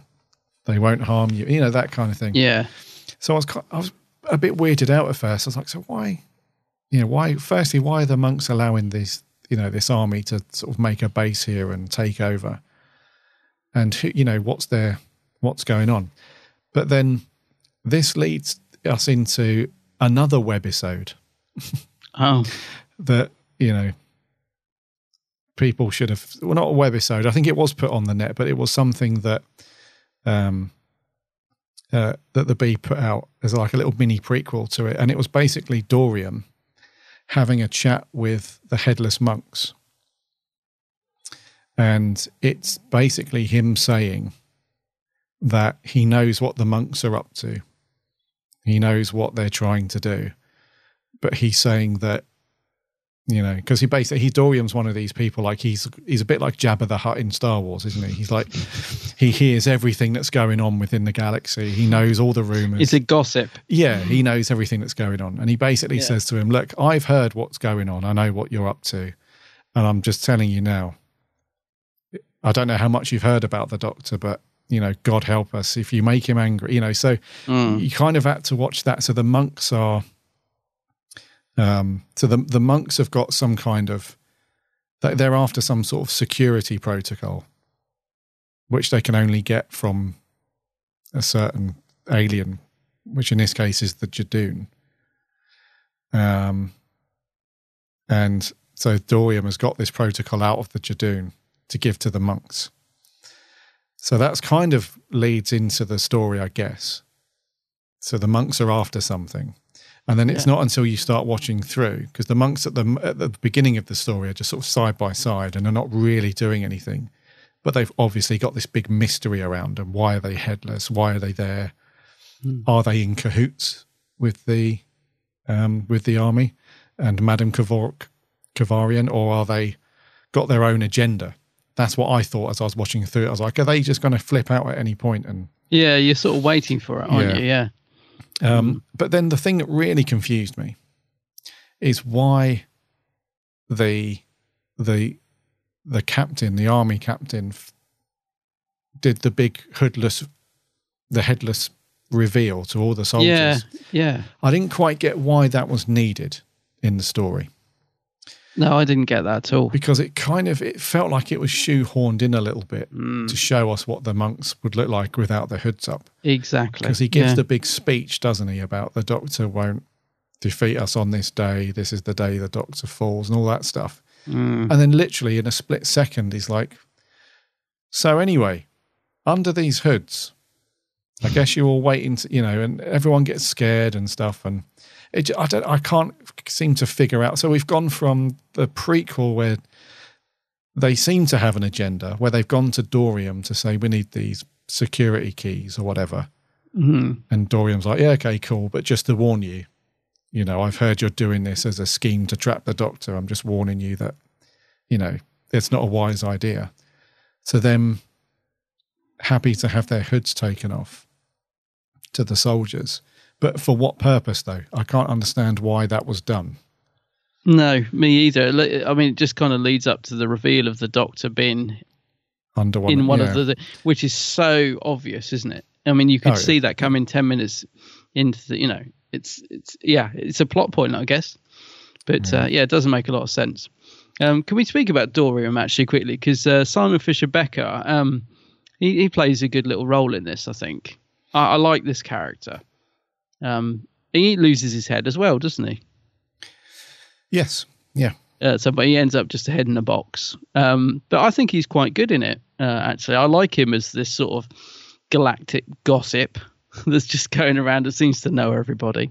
Um, I thought he was really good. He brings some nice humour into it as well, doesn't he? Like when the doctor comes to get him, he's he's really annoyed, isn't he? He's like, "No, no, no, no, you don't need me." Yeah. and all that. So I liked that. I thought that was really good. So I like him in it. I think he's he brings some some good, well needed humour and and stuff to the episode. Yeah. Um, yeah. Yeah. And he looks good as well. I mean, all that blue paint. I kept thinking, God, it must have been. How is that paint not running off his face? He, you know, he must still be blue to this day. The amount of makeup they must have put on him to, to you know, to make him look like that. But um, but yeah, I thought he was it was really good in it. I feel sorry for him when he loses his head because he didn't want to be there, did he? He's like, oh no. Exactly. Yeah. And he kind of gets dragged into it. Yeah. Yeah. Um, but he's good. Yeah, he is quite good actually, because he he provides the um the sense of uh not I don't know what the right word to use here. He provides the sense of oncoming storm. I think that's appropriate Mm. to Mm. to label for, for the doctor because everyone seems to discount the doctor's ability to sort the situation out.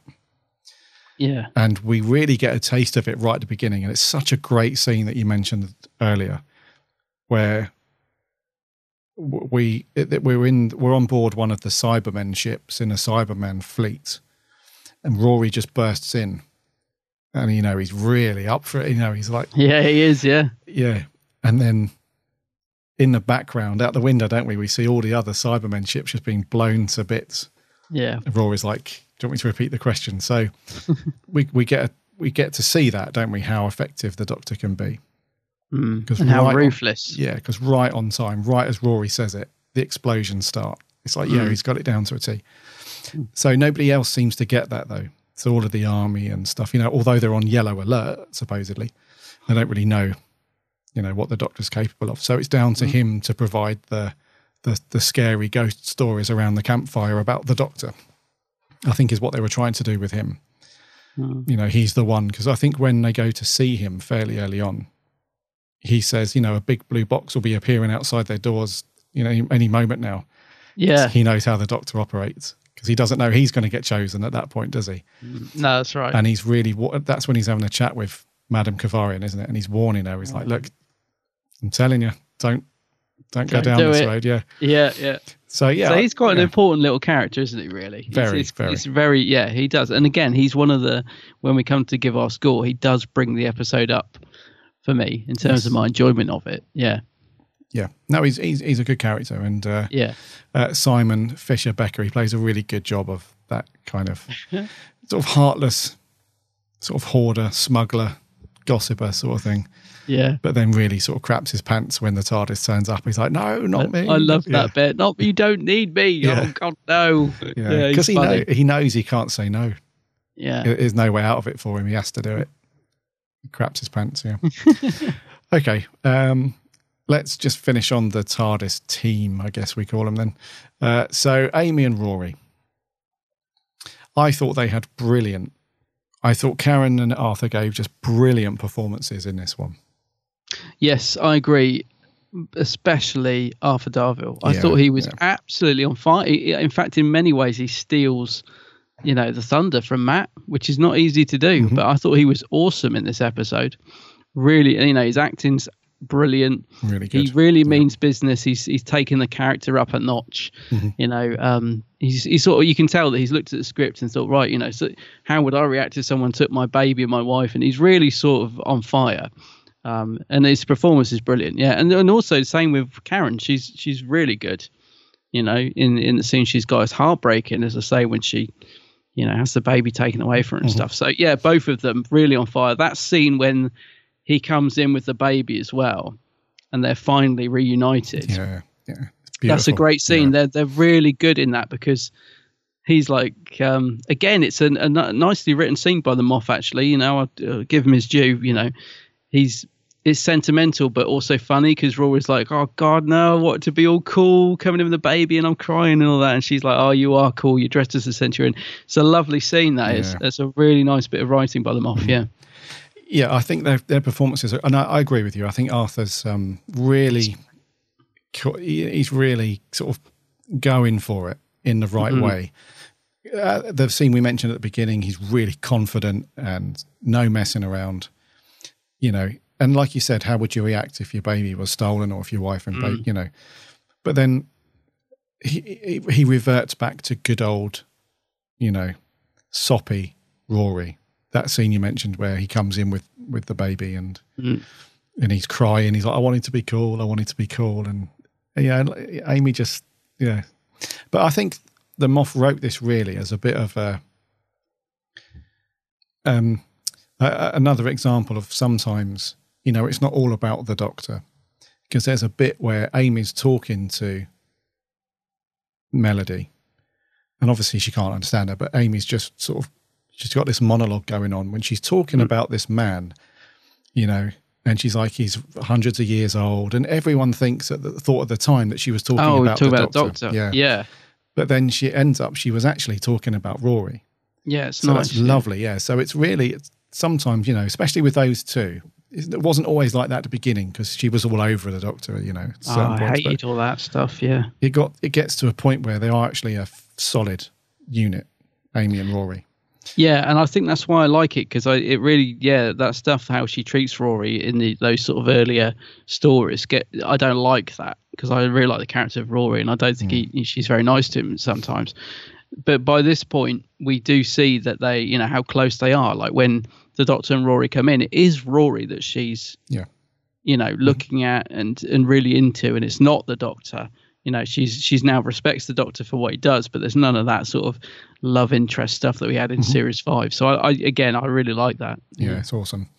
Yeah, and just their performances in general, just Really good. really, really good. Yeah, Yeah, I mean, um, Arthur Darvill's good at the humour as well, isn't he? Like when he's saying, "I think that's enough of the hugging now." He Yeah. can go from being re- really sort of kick-ass to Yeah. to to a, a you know a really funny line like that and stuff. He's great at doing that sort of stuff. yeah, and there's no hesitation with him as well. The bit where Yeah. the headless monks have come back in, um, and the army's the, the army's been sort of taken off of demons run by the Silurian, so it's just them left. But then the lights go out. The headless monks are coming back.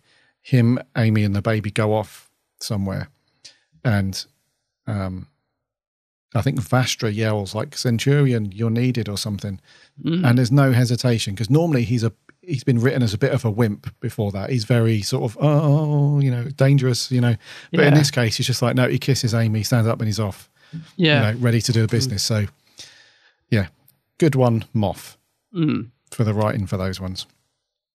And Matt Smith then.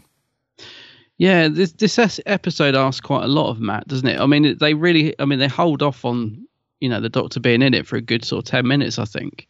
So there's a bit of a build up to his entrance, which I think is is sadly let down by the fact it's just him under the hood because we all knew that. But but uh, but it asks the script sort of requires Matt to do his. It's as if he's reached an all-time low and he's just going to do anything he needs to to you know to get the baby back.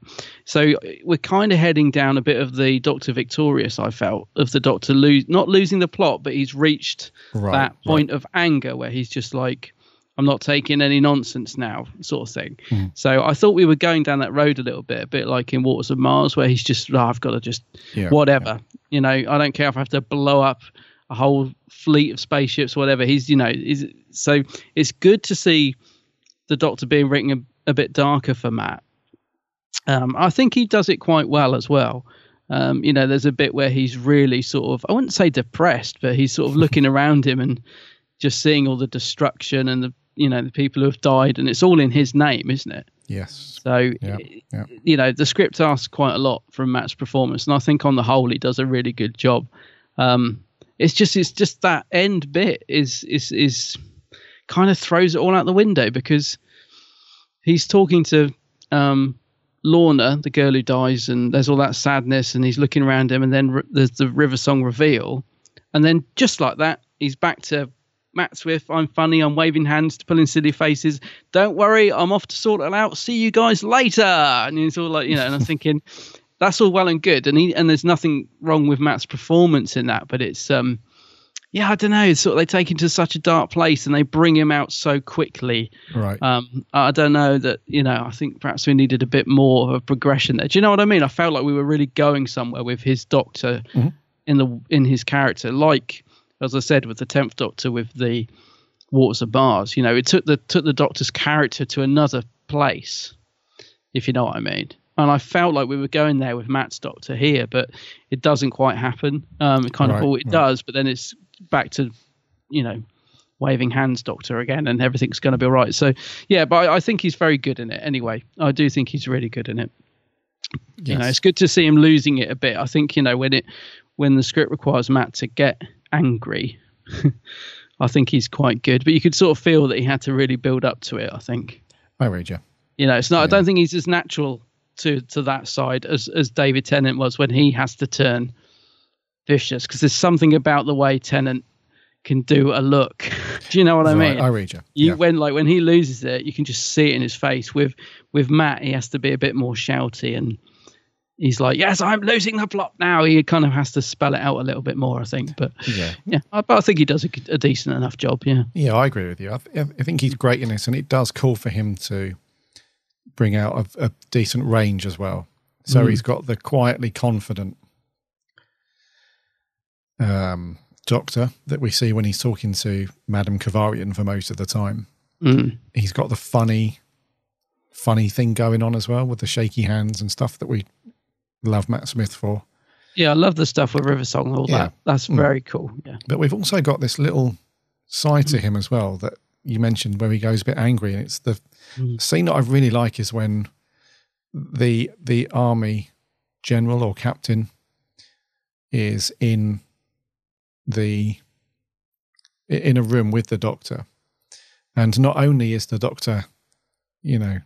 But not only has the army been defeated by the doctor and his pals at that point in the story, but he really wants to rub the colonel's face in it as well. Oh yeah, I forgot about that. But Yeah. yeah, where he's like calling him. What's he calling him? Colonel- Small Colonel Runaway. Colonel Runaway. Yeah. Yes. He's like, I want you to tell your men to run away, nothing else. And then I Mm. want them to know you as Colonel Runaway, sort of thing. Yeah. So he's really being quite vicious Yeah. to him, which is cool. But then, like you said, he really has to work those scenes up. You can't Mm. just do a, like you said, Tennant, Seems to come Can- quite natural. yeah, he seems to have a bit of a badass streak within him. And Yeah. Matt Smith does have that, but I think, yeah, he does need to be a bit more, he needs to really shout it up a bit and That's that's why I would love to see Matt Smith play the Doctor now with a few more years on him. Okay, I think because he was so young, wasn't he? Still, Mhm. when he filmed these, um, he was a young chap, and he's got a few more years' experience and acting experience since.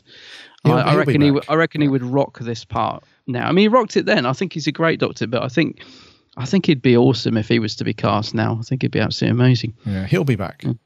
Yeah, the he'll be back. seventy fifth anniversary or whatever it, whatever it is. Yeah. Whenever they do another multi doctor anniversary, so he'll be back. Yeah. Uh, but yes, overall.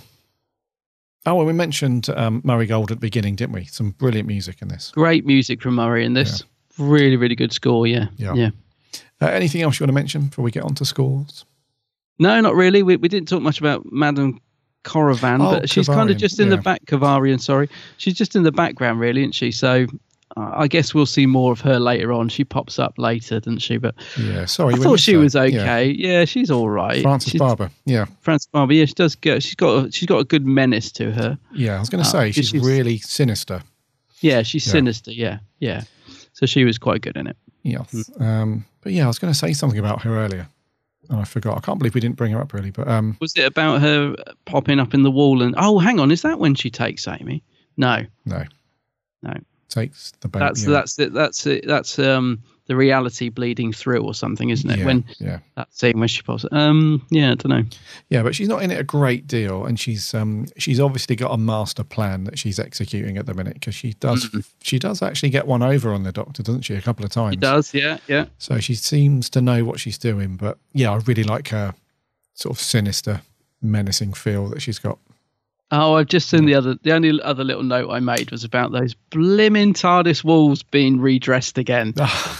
Because I was thinking the whole episode looks so good. Like it does look like they put a decent amount of money into it with the effects and the lighting and everything. It does. It is a very nice looking mm-hmm. production, but those blimmin' hexagon TARDIS walls that they keep repainting and they shove a bit of tube on to try and make them look different. And I'm like, no, I know. just Yeah. they maybe if they took the circles off, maybe, you know, Maybe. just make him look less TARDISy. But yeah, I noticed they popped up again. Yeah. but no, I haven't got any other notes, mate. Okay. So I think it's your turn to go first, mate. Oh no. Yeah, yeah. Um, I'm struggling with this. I thought you would be. I am. I am. Um, I'm going to give it a six out of ten. That's what I wrote down, uh, which might surprise you because it might seem quite high after all the stuff I said. It's yeah, because I think the production's good, and I think um, Arthur's fantastic in it, Arthur Darvill, um, and it has got some really good bits in it. And as I said, maybe in the overall arc of Series Six, it works a lot better. As a standalone episode, though, I did struggle with it, but yeah, it's not terrible. Um, I just found it a bit hard going, but yeah, six. I'll go for a six. Cool. It's decent enough in its own way. Well, I'm going to go higher than you, mate. I'm going to go for a seven. Yeah, I was going to say. Well, I would think I would thought you would. I mean, I was str- sort of between a five point five and around there, but it's not. Yeah, it's not bad. No, I, I, I enjoyed it after Yeah. not seeing it for so long and then giving it another watch. It it does. I, I must admit, it does sort of buckle a little bit under its own weight at times. Yeah, But it's a very good watch, and it moves along at a really good pace as well. It's, it does. I was going to say it Yeah. does move along. I know I said I was reaching for my phone, but that was more out of frustration. Yeah, yeah, uh, yeah. Of like some of the back and forth stuff, but it does move along. Yeah. Mm. that's good. Cool. Uh, So six and a seven. yes, what did our awesome listeners think over on Twitter? The poll Oh yeah. spoke volumes as usual. So 74% said likey, Oh, that's good. and a quarter of you said stinky, 26%. Okay. So Hmm. Hmm, not too bad that one. Uh, over we, we did have a few comments over on Twitter as well. Uh, so Andrew Cuthbert Jr.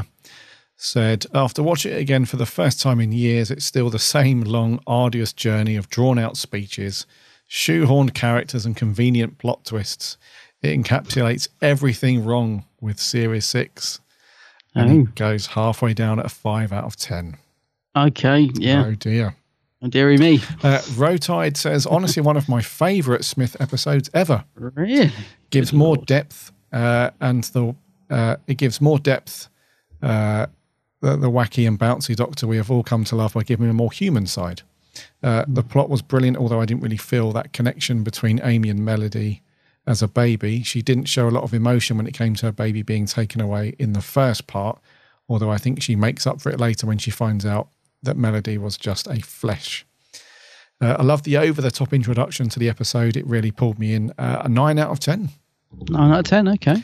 Silent Nerd C137 says one of the best 11th Doctor stories. It's a shame John Barrowman was, was filming Miracle Day, otherwise, he would have been part of it. Oh, we can't have anyone else in it. It's got everything. It's got the kitchen sink in it. Uh, he says, I adore the Colonel Runaway scene and the pre title scene, maybe the best. I like how River gets her name because of a translation. Yes. 9.5. yes, I'd forgotten about that. I like that little twist as well. Yes. Uh, Callum Reed says uh, A Good Man Goes to War a bit of a weird one. Hmm. It has so much of a build up throughout the first half of Series 6, but then just leads to an episode of mostly characters talking. Uh, speaking of characters, it felt to me like there are a load in this episode as if it was written, we'd seen them countless times before. Um, in this case, Lorna Buckets, the story treated her as if she was an old companion that we'd loved for years. Um, and when she died, we were supposed to feel devastated. Uh, he says, sure, it was sad, but it wasn't an emotionally impactful as I wanted it to feel. It was just strange. Hmm. Okay. Uh, then he goes on to say the cliffhanger uh, is just iconic. However, it's a shame that that wasn't followed up. Um, sorry, he said this, the cliffhanger was iconic. However, it's a shame that was followed. It was just also iconic for the wrong reasons. Series 6, Part 1 ended with the viewer having the expectation that Part 2 would be incredible, but when it did come along, it was let's kill Hitler. Oh, I see. Right. Right. The big Yeah. iconic ending was let down by the next part. Yeah. Mhm. Uh, anyway, Callum gave it a seven out of ten. Right. Uh, Connor McHale says a decent story. I love the Paternoster gang, even if uh, they weren't really a gang yet. It felt a bit slow in parts, but I think the river reveal is really good. Seven out of ten. Mm. Um, and lastly, Sarah Louise Baggett, the running Whovian, says, Really not sure why I haven't revisited this one sooner. It's a great story. I love seeing all the Doctor's friends rally together for him and particularly enjoyed the moments of suspense and seeing the pennies drop when the realization dawned that Melody Pond was River Song. She Mm. gives it a 9 out of 10. Nine. Okay. Cheers, Sarah. Over on Facebook, Lou Gallagher says perhaps one of the last consistently solid Moffat scripts in the Smith era before he kind of went off the rails in the second half. but let's talk, talk about that.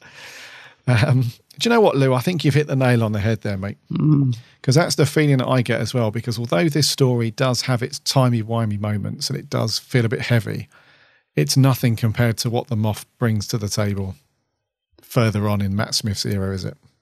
There's a there's a certain story, and I don't know what I can't even think what it's called. Which when we get to it, is gonna. Oh, it's so bad. it must be after. I'm I'm looking at the list to see. I can't think what it's called, but I'm dreading it. Yeah. um, anyway, Lou carries on and says, I think it's one of the few to nail the epic stakes and high scale action within such a short amount of time.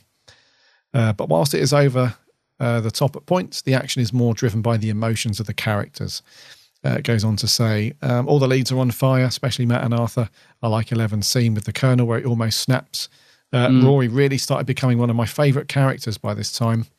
Uh, the opening with the Cybermen is, is an easy example as to why. Uh, the river reveal was meh, even more so in retrospect. I think, as aside from the odd token moment, her being Amy Rory's daughter really didn't affect the dynamic between them in the future. Hmm. Mm. Uh, says the rest of Series 6, not a massive fan of. Um, kind of taints this one a bit for me, knowing what's to come. But on its own, it holds up well, 8 out of 10. Cool. Okay. Kind of agree with you pretty much on everything there, Lou. Yeah. Martin Arnold, despite all the usual Moffat nursery rhymes and silliness which never resolves properly, I rather like season six. Oh. Uh, it has a lot going for it, and the basic ideas are pretty good. The River song reveal is decent enough, even though she's always been kind of annoying. Uh, anyway, Space Vickers versus Samurai, Silurian, a sword wielding Cockney, and a Sontaran nurse is never a hard sell. uh, Russ Hilton, like most of it, not of all. Hold on. Like most, if not all, of Moff's drivel, this had huge potential, but was poorly let down by bad direction and over complex storylines. Oh. The cast did their best with what they were given, but that couldn't make, but they couldn't make a silk purse out of a sow's ear. Three out of ten, Oh dear. and he's being generous. Oh dearie me. Maria Kalitichu says, was dreading watching this arc heavy episode again as I find most of the characters are paper thin, just there to serve the plot rather than interesting in their own right. The Mm. leads, including Matt, are given it loads, but that doesn't captivate me until about halfway through. Five out of ten. Five. Okay. Miles enough. McKenzie, a mixed bag with this one. Great story with dark themes, but there's something about it which I find meh. The cast Hmm. were great in it, and Matt giving one of his best performances. I think when you put this in ep- episode with the rest of Series 6, its arc is what puts me off. This shouldn't have been the finale of s- Series 6, with Series 7 starting with the Doctor returning. Overall, 7 out of 10. It's likely, but there's something about it which part of it which puts me off, and I can't put my finger on it. I see what you mean, Miles. Yeah. Yeah. Yeah. I get you. Andrew Boland says, for me, the tipping point where Modern Who jumped the shark for one of the worst episodes of all time. Oh, no, I won't go Andrew. that far, but yeah. Yeah, Andrew, crikey. Lewis Blackmore, bit of a mixed bag again, but I must say it's one of the better episodes for Series 6, 7 out of 10. And lastly, George Puddy says, uh, this is a story I generally forget about in Series 6, as I forget the whole river being Amy's baby semi arc. I tend to think more of the Doctor's death as the primary arc in the series. Hmm. Uh, this episode is brilliant, though, with a great scale and a creepy threat in the Headless Monks. Uh, great twist with some new characters that aren't actually that bad. Matt Smith gives a brilliant performance. um, showing his comedic Doctor, but is such a dark one when the moment calls for it. Overall, it's a brilliant mid-season finale. Shame about the mid-season opener. Cough, cough. Let's kill Hitler. Uh, it gives it an eight out of ten. Eight out of ten. All right. Yeah. So some decent scores there. Do we have anything over on the Geeks Handbag? Yeah, I had a couple, uh, quite mixed as well. So Charlie Turner says this episode is my favourite of Series Six, hands down. He says the opening scene with Rory and Cybermen is awesome. River's reveal was handled brilliantly. The only downside is that I don't like how River turned out to be Amy and Rory's daughter, but it kind of makes sense, I guess. He says nine point five out of ten. Okay. Oh, golly, that's quite high. Uh, Paul Valinio, Valano, oh, hello, Paul. he says, uh, frankly, everything around that series runs together in my head. Is this the one where Amy pushes Madam K's eye device into her eye socket? No, it's not, Paul. No. But I, I get what you mean. I, I can never remember what this is about. He says uh, it's um, chilling that bit, Right, but he's right. thinking of the wrong episode. We'll get to that one, Paul. Thomas Brombach says, uh, I initially liked it, and honestly, I still find it amazing. What ruined it for me is how much they messed with Amy for the rest of her run. Yeah, I was thinking about that, about how they. Amy and Rory are splitting up by Series 7, which is all a bit thing. Jason Howells says, uh, I don't think my feelings on this dire piece of trash would be printable or able to be broadcast. Not a fan. Wow. Luke East, this one's a goodie. Some very suspenseful bits. Easily an 8 out of 10, he says. And finally, Dooley Johnson says, I think I'm one of the only people who doesn't enjoy this episode. Well, I don't know. Uh, I found that the twist at the end a little too over the top and weird for my liking. The episode would s- stand a lot better on its own if the following episode wasn't complete garbage, let's kill Hitler in brackets, and ruin the best parts of this episode. On its own, it's a mediocre episode, and he's going to give it 5 out of 10. However, due to Let's Kill Hitler, this one scores a 3 out of 10. So, uh, Oh. Dooley bringing this episode down Oh dear. due to the um, conclusion of the next sort of following story. Yeah. Oh How dear. long? I'm just going to have a quick look. How long did we have to wait for Let's Kill Hitler? Um, so Goodman went to war. It was a few months, wasn't it? It was. Let's have have a very quick look. Yes. Uh, so this was uh, June 2011. Let's Kill Hitler was August. to- Was it? It's about three oh, months. August. all. So, so it was a couple of months. It wasn't a lot then. Yeah, so beginning of June to the end of August. So it was about six months. Or it was about like a year later or something. yeah, it's three months. But I tell you what, though, at the time, it did feel like it. It was a long Yeah. because at the beginning of June, when we found out that it wasn't back until the end of August, it did feel like that was going to be a long time. But in reality, it wasn't. Yeah. Gosh, I thought it was ages. Yeah. There you go then. there you go, then. Uh, thank you so much, as always, for your mini reviews and thoughts on all of that. I would say overall, people didn't people quite like this one, but there are a few are a few non fans. I find it f- a bit forgettable. Like I, I still, even now, I only watched it yesterday, and I can't really remember much of what happened in it. But anyway, yeah, not a bad watch though. Not a bad watch. Yeah. Next week, Yay! Back to Sarah Jane next week, isn't it? yeah. What is it next week, Lindy? So, Revenge of the Revenge of the Slitheen Uh-huh. next week. So that's the second episode in the Sarah Jane Adventures. So that'll be good. Yeah, that'd be awesome. to that. Yeah, I haven't seen it before. I don't think. I've not seen this one either. Nope. No, don't think I have anyway. Yeah. Mm. And it's um, it's two parts. Remember, so you've got part one and two. That's ma- it, yep. That make up Revenge of the Slitheen, and uh, like I mentioned, and I still can't remember who told me on Twitter or on Facebook, um, but all of the Sarah Jane adventures are on BBC iPlayer if you're in the UK. So if you don't have the DVDs or whatever, just jump on iPlayer and you can watch them on there. And I think we'll do there for one eight five.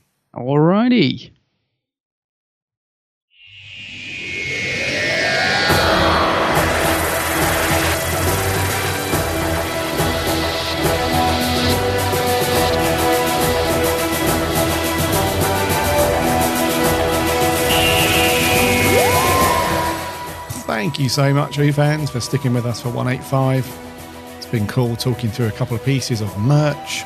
Some cool Lethbridge Stewart still on the way from Candy Jar, which is good. Tell you what, mate, great celebration of the brick as a character. Yeah, definitely, mate. Definitely. because they don't have to. Uh, they don't have to spend all of this time writing stories for a character from Who. Mm, he's such a good character, though. Because say he's brilliant, so uh, Yeah. why not? Next week, the Sarah Jane Adventures, Revenge of the Slitheen. Make sure you get that watched, because we'll be asking. Um, we'll be asking for your thoughts and reviews on all that stuff to go through next week for 186. In the meantime, head over to the website www.bigblueboxpodcast.co.uk. You can listen to all of our previous episodes on there. Plus, you can link off to all of the usual social accounts. Give us a like and a follow because we chat who on those things in between the Fridays. There's also buttons on there to go off to iTunes and other podcast networks to give us a sub on there. So every time the show launches on a Friday, you don't miss it. Be in your Big. app.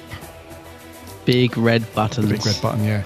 and if you are an iTunes uh, listener or subscriber, if you could give us a, a rating and a review, that would be awesome if you've got a minute because it really helps us. Also, check out Adam's channel, The Geeks Handbag. Geek Handbag. Go and have a gander at the geek Handbag. Go on, get over there. Go on. Got some new vids coming your way. In fact, one might even be out by the time you listen to this. So, oh. yeah, go and have a look. awesome sauce.